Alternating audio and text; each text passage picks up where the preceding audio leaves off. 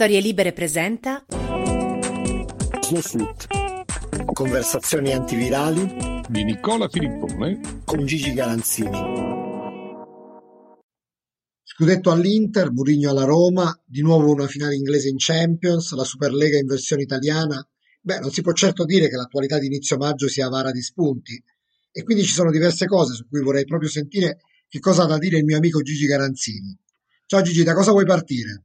Ciao Nico, guarda, io sono son partito stasera, comincio dal vino, sono partito da una barbera d'alba che si chiama Vigna Martina, il produttore si chiama Elio Grasso, se questa è pubblicità non me ne frega niente perché è un mio amico che abita a 500 metri da qua, ma è un produttore di tale risonanza mondiale che non ha certamente bisogno no, di queste cose, ma questa barbera secondo me è, poi ciascuno ha i suoi gusti, ce ne sono da queste parti tra Barbere d'Alba e Barbere d'Asti ce ne sono decine di grandiose, io se devo dire qual è la più buona Barbera che esista, questa, questa versione che ho, perché ne ho una discreta eh, collezione di annate, questo è un 2013 e io trovo che sia una Barbera sensazionale, quindi mi sembra di essere ispirato. Comincio dove vuoi tu, fai tu la scala. Facciamo così, non, adesso non so perché mi viene questa associazione, ma io ti, ti farei partire eh, dall'Inter, no? perché facevo questa riflessione mh, nei giorni scorsi. Cioè, io ho l'impressione che quello che è successo in Italia, la, l'affermazione di una squadra come l'Inter rispetto a quello che sta succedendo in Europa, sia in un certo senso in controtendenza, perché in Italia abbiamo una squadra che ha vinto con merito, non c'è nessun dubbio, il, ehm, il campionato, con delle caratteristiche molto, molto tradizionali, cioè riscoprendo dei valori, se vogliamo, no? di, eh, antichi, come il centravanti che segna, la difesa eh, ben registrata, un centrocampo equilibrato, mentre in Europa mh, si afferma un modello postmoderno, se vogliamo, no? quello del, del guardiolismo o anche Tuchel, no? queste squadre eh, con, piene di giocatori atipici e quindi l'Inter eh, secondo me porta avanti una, no? una, una, una visione del calcio antica nel senso positivo del termine. Una restaurazione, una restaurazione, moderna, stai suggerendo tu, no? Perché sì. l'Inter gioca un calcio tradizionale, ma abbastanza moderno nelle, nelle modalità, nelle, nelle, nella brillantezza di certe fasi e. Quindi è, è, è giusta questa, questa, analisi. Ma eh, dunque l'Inter ha non vinto, ha stravinto il campionato, perché quando vince il campionato a quattro giornate dalla fine e per carità, eri una delle due favorite, ma eri la favorita bis, perché col, col, con la campagna acquisti che aveva fatto la Juventus, a cominciare da Chiesa, dopo nove titoli di fila, beh, la favorita era un'altra, no? Che poi l'Inter potesse sembrare fin dall'inizio assemblata forse con meno mezzi ma con più saggezza, cioè un altro discorso. Mm. Quindi, giustamente, so, però alla fine così è andato. Quattro giornate sono tantissime. E, quindi ha vinto alla maniera delle ultime Juventus, eh, che non, non è una roba da poco, no? come modalità oltretutto. E, e, a me pare che eh, siano stati giustamente so, sottolineati i meriti di tutti. Eh, di, Conte, di, Conte, è stato persino, secondo me, un po' deificato, eh, ma, ma merita certamente tutti gli elogi per come ha ha costruito e gestito, o meglio ha gestito, amministrato e, e ha saputo scegliere e ri, ricredersi e rinnegarsi. Ti faccio un esempio, eh, anzi te ne faccio due.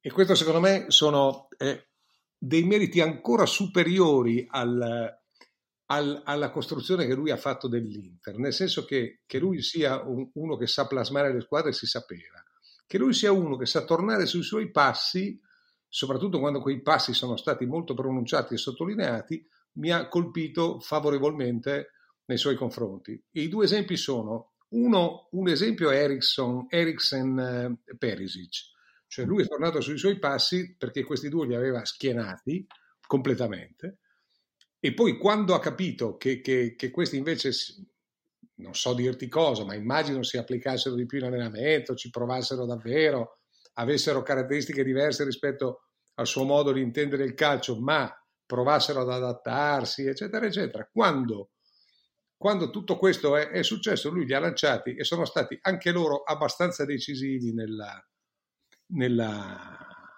nella costruzione di questa vittoria, sia pure per un periodo limitato. Questo è un caso. L'altro è aver rinnegato Vidal.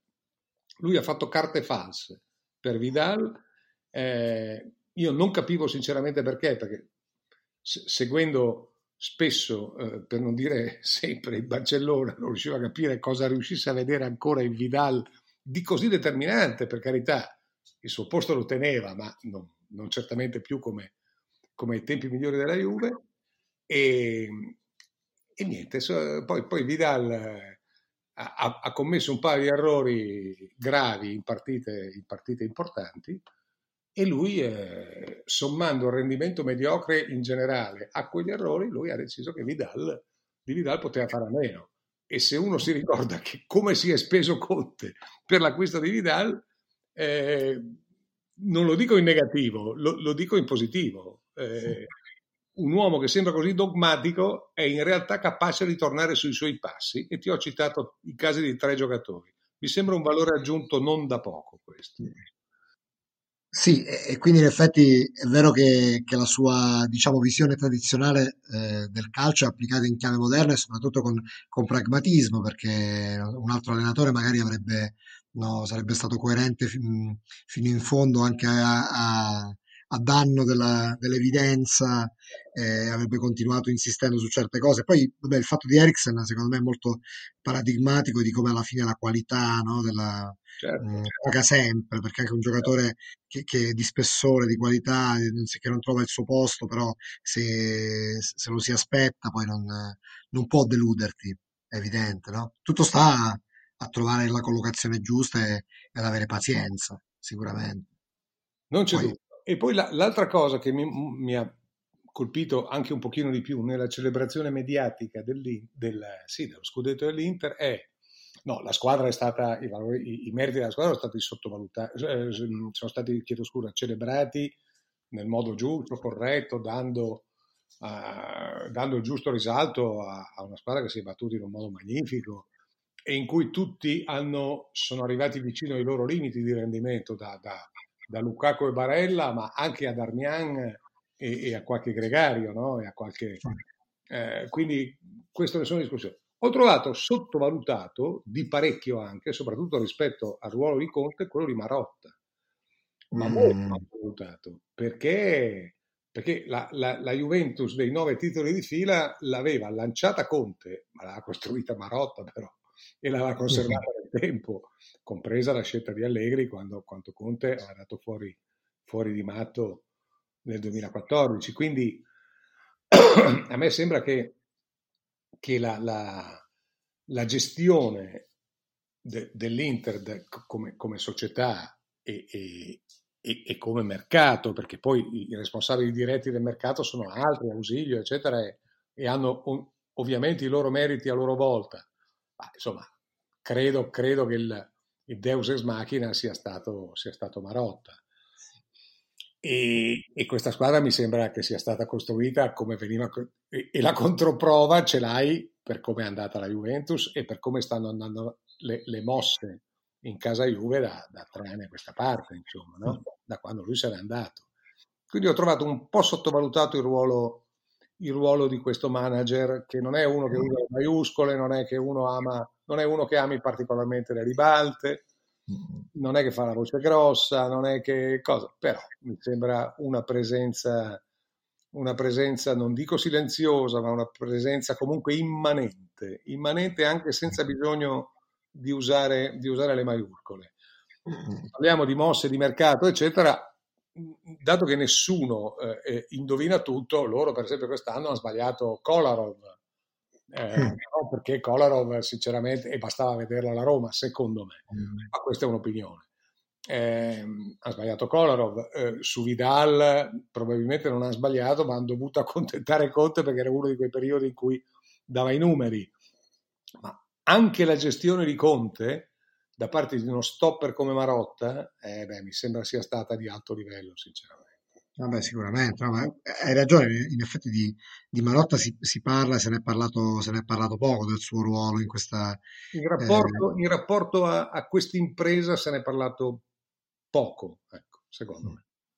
Sull'Inter ci sono tante altre cose volendo da dire, come eh, di, di, Lukaku noi abbiamo parlato spesso no? nelle, nelle, scorse puntate della, sì. del, del, suo valore, di, del, del, peso che ha avere un centravanti eh, così, però ecco, la, nelle ultime giornate è emerso appunto che poi questa, questa squadra ha, ha, tante altre risorse che forse c'è stata una lunga fase in cui diciamo, il, il, valore di Lukaku, l'incidenza di Lukaku era, era estremamente elevata e poi forse nella, in una certa fase invece le, no, sono, altri fattori hanno, e altri giocatori hanno contribuito di più. Sì, però Nicola ti, ti interrompo un istante solo per dirti questo. La grandezza, l'immanenza di Lukaku è che anche nei periodi di, mm, non dico scarsa forma, ma comunque nei periodi non così brillanti o non così determinanti, Lukaku ha comunque un'utilità nella squadra che è altissima.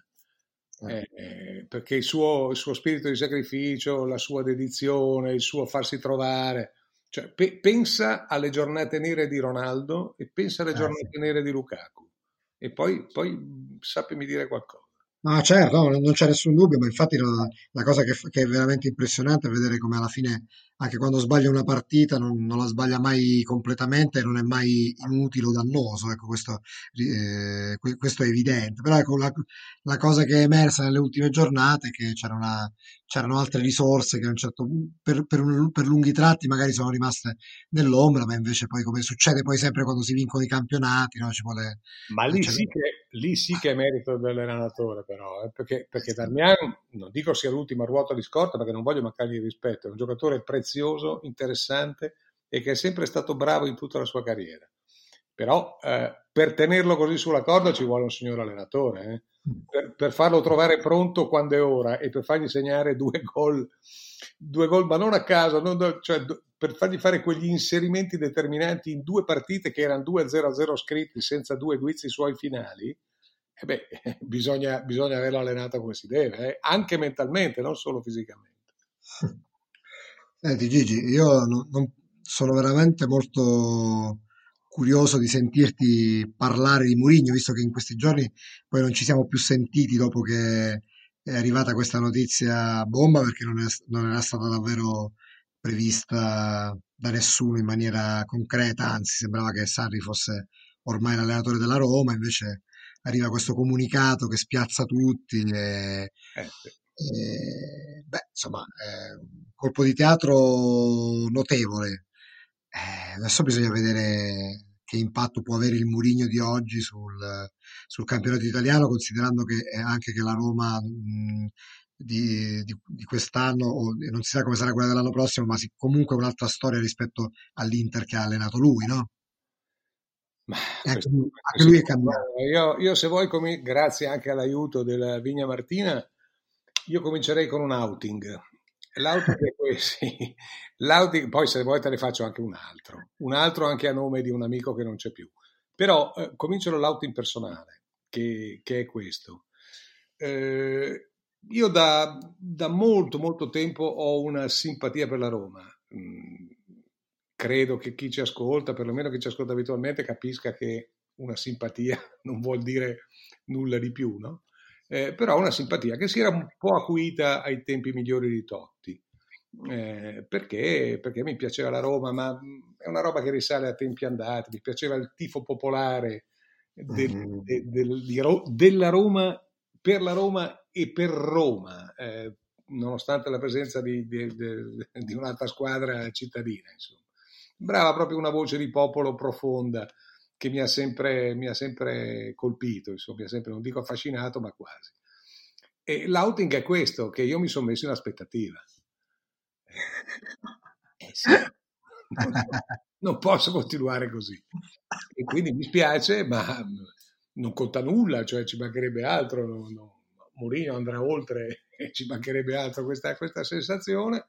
Tra l'altro con un paio di daie, no, mi pare si sia già catturato sì era eh. popolo, fantastico, bene per lui. Eh, bene per lui, poi vedremo, ma insomma io faccio outing, cioè questa simpatia per la Roma che ho avuto da, che ho da, da un sacco di anni a questa parte e ripeto ha avuto il suo ertice negli anni d'oro di Totti, non eh, va in aspettativa per almeno tre anni dura il contratto. Io non credo che dovrò, aspettare, dovrò aspettarne tre, non credo, sinceramente. Però hai visto mai che invece, eh. invece siano davvero tre o siano anche di più? Insomma, gliel'auguro alla Roma, non tanto a lui.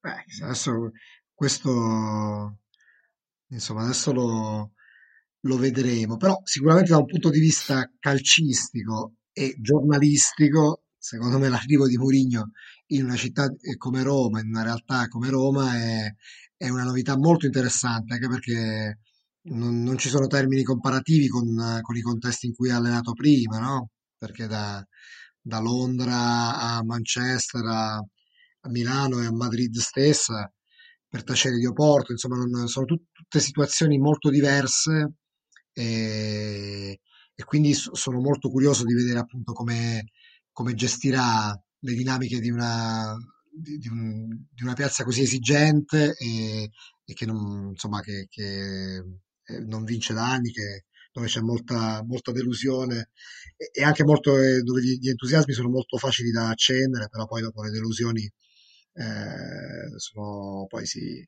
si, propagano con altrettanta facilità e quindi boh, sono veramente molto curioso perché poi la, le sue doti diciamo comunicative dovranno eh, sono messe, saranno messe alla prova in una situazione completamente nuova. Adesso vedremo, però sicuramente interessante. Eh. Su questo penso che non, non ci sono ma no, nessuno può contestarlo. No? Ma interessante sì, anche perché Mourinho sa sempre rendersi interessante fin, fin, fin dall'inizio e tutto l'apparato mediatico è, come dire, è sensibile, no? Eh, perché, perché a, a, me sinceramente ricorda No, non vorrei mancare di rispetto alla Roma, ma insomma, a me mi ricorda Balotelli al Monza, ecco, non, non, capisco, che, capisco sia un po' esagerato, ma io credo che sia, ci sono dei, dei, dei cicli di, e, e, più una persona è salita in alto e poi a un certo punto ha cominciato a scendere, più è difficile che riesca a risalire la china. E, e credo, credo, che varrà, varrà così, non, sarei molto stupito se non andasse così, però... Eh, il, il, calcio è un'altra cosa, il calcio è quella pazzia per cui, per cui la Roma alla fine è uscita dal, dal Manchester United avendo il 6 all'andata e, e quindi eh, il 6 all'andata condizionato al ritorno, eccetera, eccetera. Poi se un giorno qualcuno rivedrà la partita di ritorno e dirà ma sai che, sai che se nella partita di ritorno appena appena la Roma gli gira giusto, anche senza Murigno, gliene dà, gliene dà 5, gli fa 5 a 1 o gli fa 4 a 0 o gli fa a sua volta 6 a 2, sai che non, non c'è mancato veramente niente, ci sono mancati dei pali, dei salvataggi sulla linea, delle robe assolutamente incredibili, ma in una partita che era già segnata.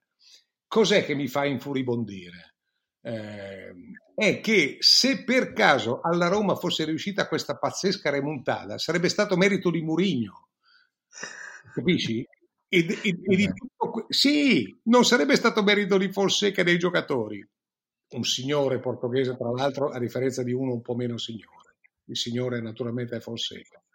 Eh, sarebbe stato merito del, della cosa di Burillo, capisci? E, e, quindi anche lì, già che ormai ero in aspettativa, non ho fatto fatica a dire, beh, pazienza, insomma, a farmene una ragione che la remontata non era riuscita perché sennò sarebbe stata già, già il, la, la, prima grande impresa di Murigno per un apparato mediatico che sinceramente io ne faccio parte sia pure in maniera molto molto periferica nel, nelle mie colline di Langhe però che sopporto sempre meno fisicamente. Fisicamente prima ancora che intellettualmente. Sicuramente il tempismo di questo, di questo annuncio no, fra l'andata e il ritorno, per quanto appunto l'andata avesse già compromesso la questione, insomma, è molto di, discutibile, però al di, al di, là di questo, e, e, poi al di là del fatto che sì, effettivamente Fonseca è un signore e, e comunque ha, ha fatto... Un ha fatto un, un, eccellente lavoro, nonostante alcuni passaggi a vuoto, alcuni momenti critici, eh. alcune partite brutte e delle fasi complicate, ma nell'economia di questi due anni, considerato eh, la, la, situazione che ha trovato, il, insomma, i giocatori che ha dovuto gestire, eh, se l'è cavata molto bene. Infatti, io penso diciamo, che lui sia... Guarda, io ti direi questo, Nicola, che considerando la, le rose di partenza e gli investimenti fatti nel frattempo, in questi due anni se l'è cavata leggermente meglio Fonseca alla Roma di Mourinho al Tottenham. Se, no, se vogliamo essere precisi, perché adesso il profeta che, che, che torna in Italia è reduce da una cacciata uh, ignominiosa da una squadra che due anni fa era in finale di Coppa dei Campioni, o sbaglio, con Pochettino. Eh sì, esatto. E allora capisci che quando io vedo eh, e sento tutte queste fanfare eh, per, per, per, questa cosa, mh, mm, ripeto, non mi resta che l'aspettativa da, da simpatizzante giallorosso. C'era un altro outing che mi avevi promesso, non so se eh, è sempre pertinente alla... Hai detto ah, che avevi un secondo outing. Certo, la, questo outing è molto più, molto più, spero non gratuito, certamente ambizioso, però uh, sento di doverlo perché io detesto Murigno quanto lo detestava mio amico Gianni Mura. E quindi, eh, per carità, senza, senza permettermi di, di immaginare che cosa avrebbe pensato e scritto lui in questo tempo, però non faccio fatica a saperlo, non a immaginarlo, a saperlo. Avrebbe detto e scritto esattamente le cose che ho detto io fino adesso, magari caricandole anche di più, perché la sua, lui era più, eh, lui rispetto a me aveva un carattere più dolce, più alla fine, no? pur essendo durissimo in certe occasioni, però un carattere più, eh, più saggio rispetto al mio ma, in, ma se c'era in mezzo Murillo, la, la, la saggezza, la, non la saggezza, il senso della misura ogni tanto, non dico che lo perdesse, ma insomma ci andava anche leggermente oltre senza, senza pentirsene. Ecco. E, infatti lui ogni, ogni, tanto mi rimproverava qualche espressione mia un po', un po', caricata, ma quando una volta sentì alla radio che l'avevo soprannominato Chaltra One, mm. da, da, no? per parodiare il suo l'epiteto, insomma, l'epiteto, non l'epiteto, per parodiare, per parodiare come l'avevano celebrato e glorificato al tempo, eh, Cialtra trattino one con la O maiuscola non, non gli era dispiaciuta.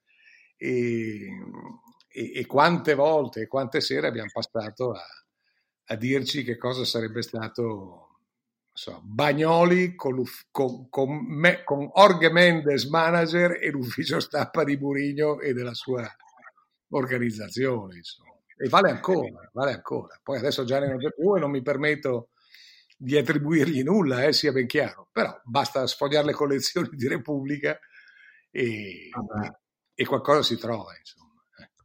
Assolutamente. Tra l'altro, prima ti riferivi a quel, a quel Cial, Cialproano, una coincidenza abbastanza impressionante che eh, la mattina eh, del giorno in cui è stato dato l'annuncio dell'arrivo a Roma di Murigno, mi ha scritto un, un nostro amico e ascoltatore di, di, vecchia data, Armando Lombardi, dicendomi che aveva, scop- aveva ricostruito dai, dalla sua cronologia di Facebook che dieci anni fa, quindi nel 2011, in una puntata proprio dello stesso giorno tu avevi chiamato Murigno probabilmente per la prima volta Cialtruan, no? Ah, e, quindi, però, e quindi per, aveva, scherzando mi diceva eh, questo cade il decennale di questa, di questa cosa. Poche ore dopo arriva la notizia e quindi poi ci siamo risentiti tutti e due abbastanza impressionati del tempismo di questa...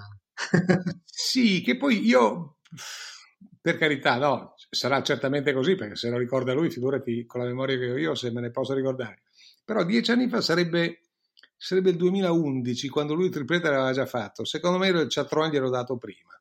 Probabilmente sì, però... Credo ah. dato prima, prima, quando, quando ancora, prima ancora il triplete, o comunque ai tempi del triplete.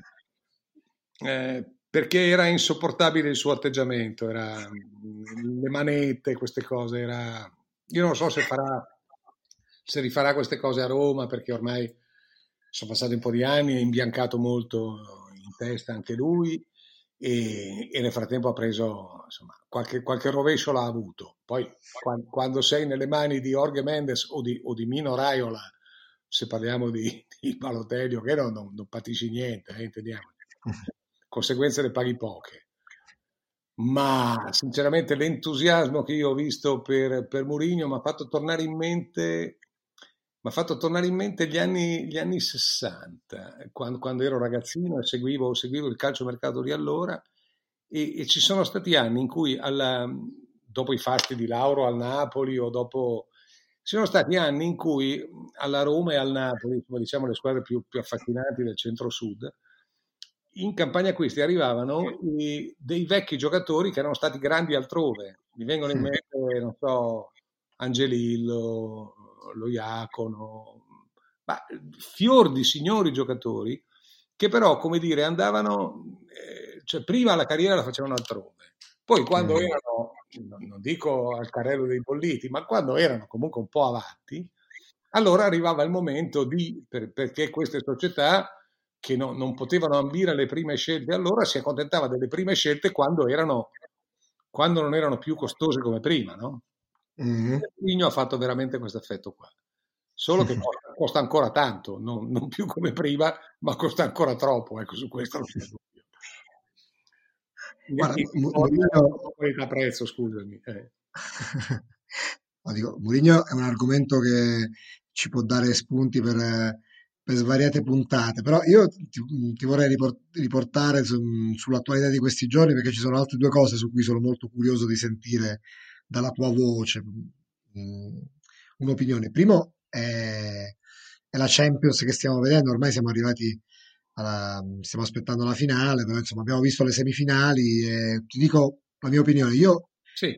sono molto appassionato, ecco, ora di, divertito non so fino a che punto, nel senso che mh, mm, non so quale partita sia stata davvero spettacolare, e nel senso mh, tradizionale, nell'accezione tradizionale del termine, però molto interessante, avvincente, questi, questi modi, questo modo di giocare molto innovativo, queste squadre senza, senza ruoli definiti, senza centravanti come il Manchester City o anche il Chelsea, pieno di giocatori mm, capaci di fare più cose, insomma mi ha molto mh, mm, rapito la, tutte le dinamiche che ci sono state, al di là del fatto che magari partite estremamente spettacolari probabilmente non ce ne sono state, no? No, l'unica, l'unica, vera grande partita di grande spettacolo di questa Champions è stata l'andata di, di Bayern PSG. Mm. Questa, e anche in buona parte il ritorno, ma soprattutto l'andata. Eh, per il resto si è visto, si è visto meno, meno, del solito, meno di quello che, che, si pensava. Poi le due squadre che vanno in finale vanno in finale con pieno merito entrambe, una è una conferma, eh, sia pure di fresca data, cioè il City, l'altra è una sorpresa, perché il Chelsea è una sorpresa. E mm. nella sorpresa anche lì, eh, anche lì volendo, cioè senza arrivare a, agli anatemi di prima, beh, però qualche, qualche, riflessione si può fare.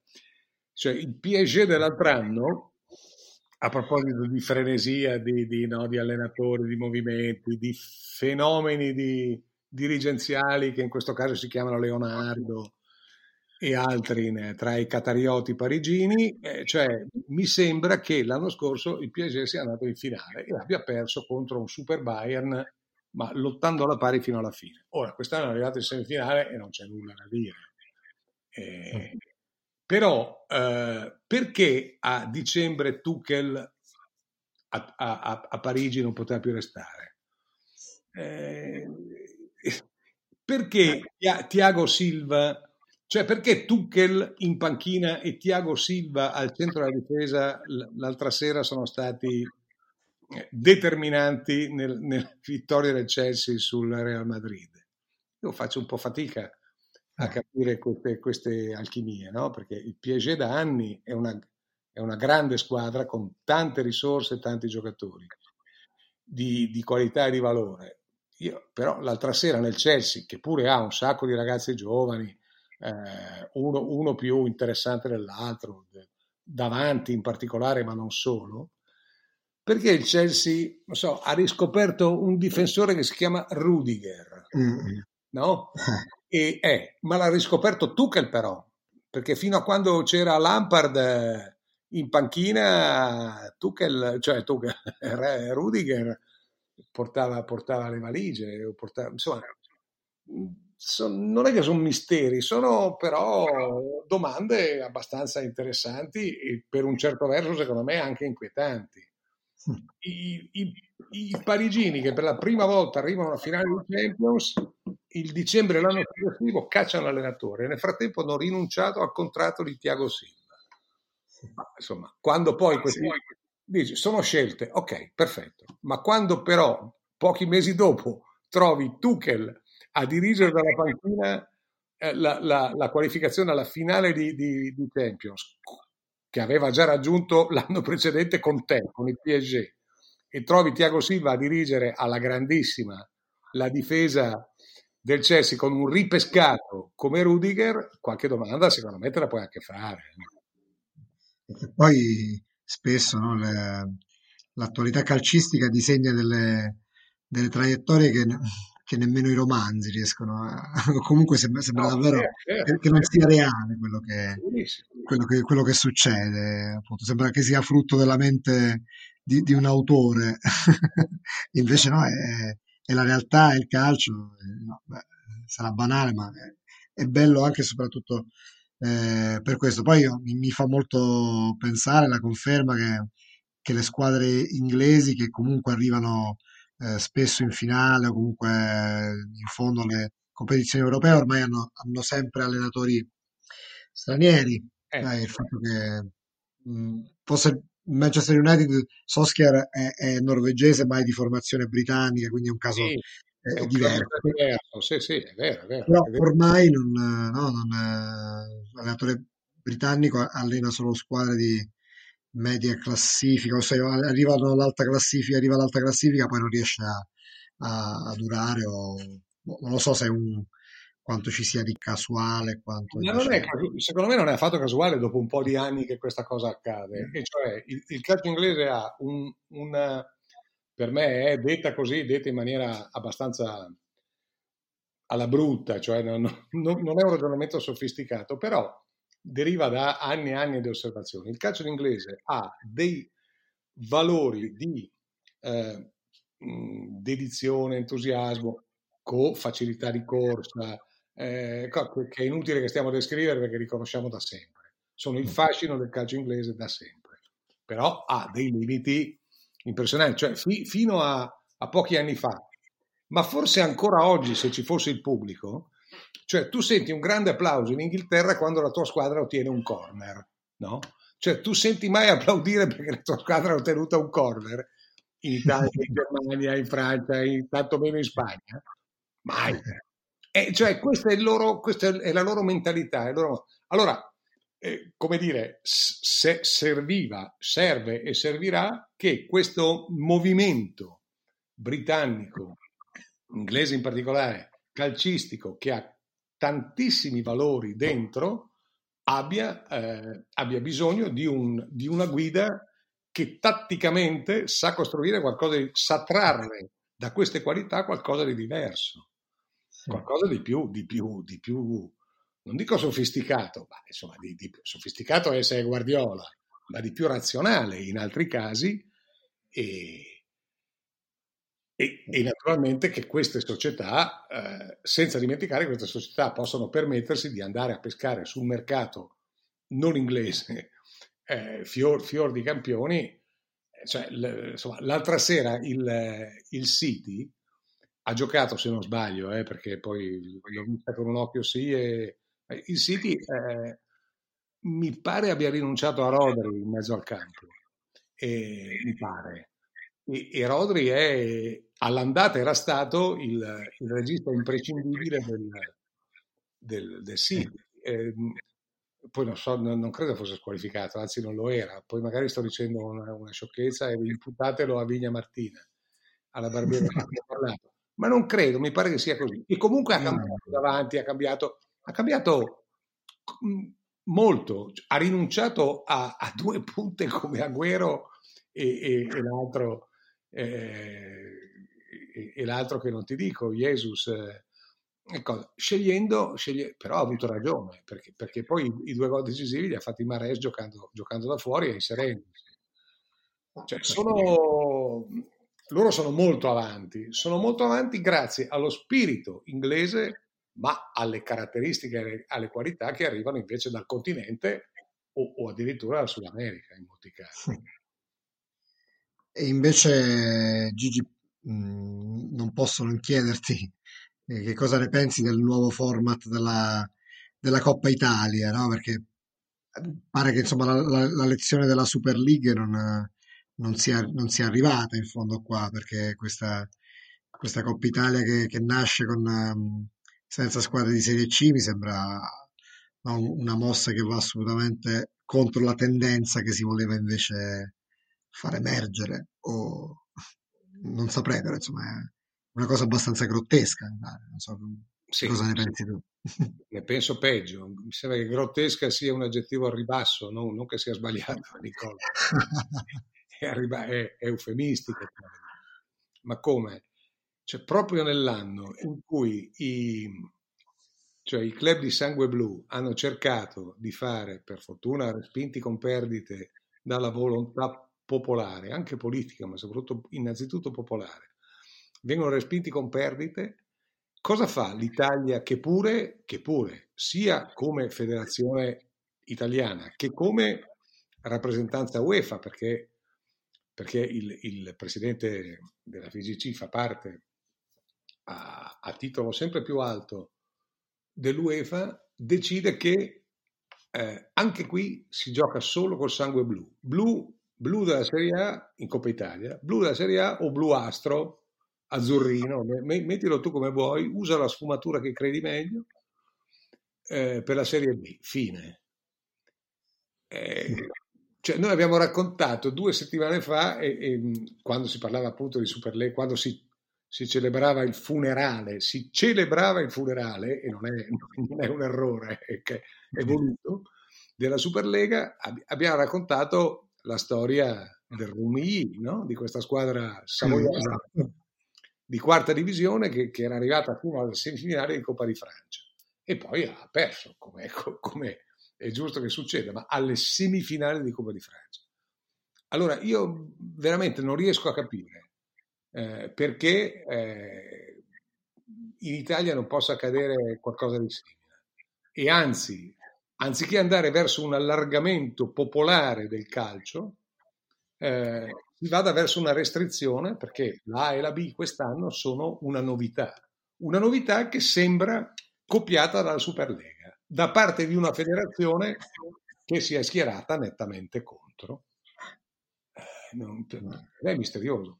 Com'è che Alessandria e il Novara, ti cito le ultime due che sono arrivate negli, anni, negli ultimi anni abbastanza avanti in Coppa Italia, una credo vicino semifinale o quarto di finale, non ricordo più. Alessandria e Novara, oppure il, l'Avellino e il Foggia. Ma perché queste squadre non possono provarci? Perché non succede come altrove che i primi turni con le squadre di seconda, cioè scusa, di terza e di quarta divisione ammesse ricevono sul loro campo la grande squadra? Ma perché non, non ci può essere eh, Brindisi-Juventus, eh, di Pordenone-Milan al primo turno, ovviamente con la squadra forte in trasferta. Perché non eh, credo di aver letto da qualche parte perché non rendono abbastanza i diritti televisivi, ma andate a fare, eh, voglio dire, eh? No, no, infatti... Quando, quando quando questi primi turni estivi sono comunque promozionali anche, anche perché televisivamente tu, tifoso del Milan, della Juventus, dell'Inter, di quello che vuoi, del Napoli, scopri com'è la tua nuova squadra che gioca sul campo appunto di una, di una squadra di terza o quarta divisione. Ma perché? Inammissibile, secondo me, inammissibile. Non mm, so se ti ricordi quando eh, eravamo rimasti colpiti no, dopo, la, dopo, la, morte di Maradona di, dei tanti messaggi che ci arrivavano da, dalla provincia italiana, no? di gente che diceva io ho visto uh, Maradona a Modena, ho visto eh, certo. Maradona ad Ancona ed era un calcio che invece era, era molto più vicino a, a, a, a modelli. Perché non avevano ancora vinto i Raiola e i Murigno. Eh, ecco, eh, certo, non era ancora un, un meccanismo di, di, di, marketing e di vertice ad ogni cosa. Era calcio popolare, in cui poi non 9 volte, ma 98-99 volte su 100 vinceva giustamente, normalmente, la squadra più forte e si qualificava lo stesso. Però tu davi allo spettatore di San Benedetto del Tronco, no, questa forse purtroppo è fallita, di recente, ma di, di, di, dimmi tu, insomma, dimmi di dove eh, eh, tu davi a, a, questa gente la possibilità di vedere giocare Ronaldo piuttosto che Lukaku, piuttosto che cosa, dal, o Maradona, allora dal vivo.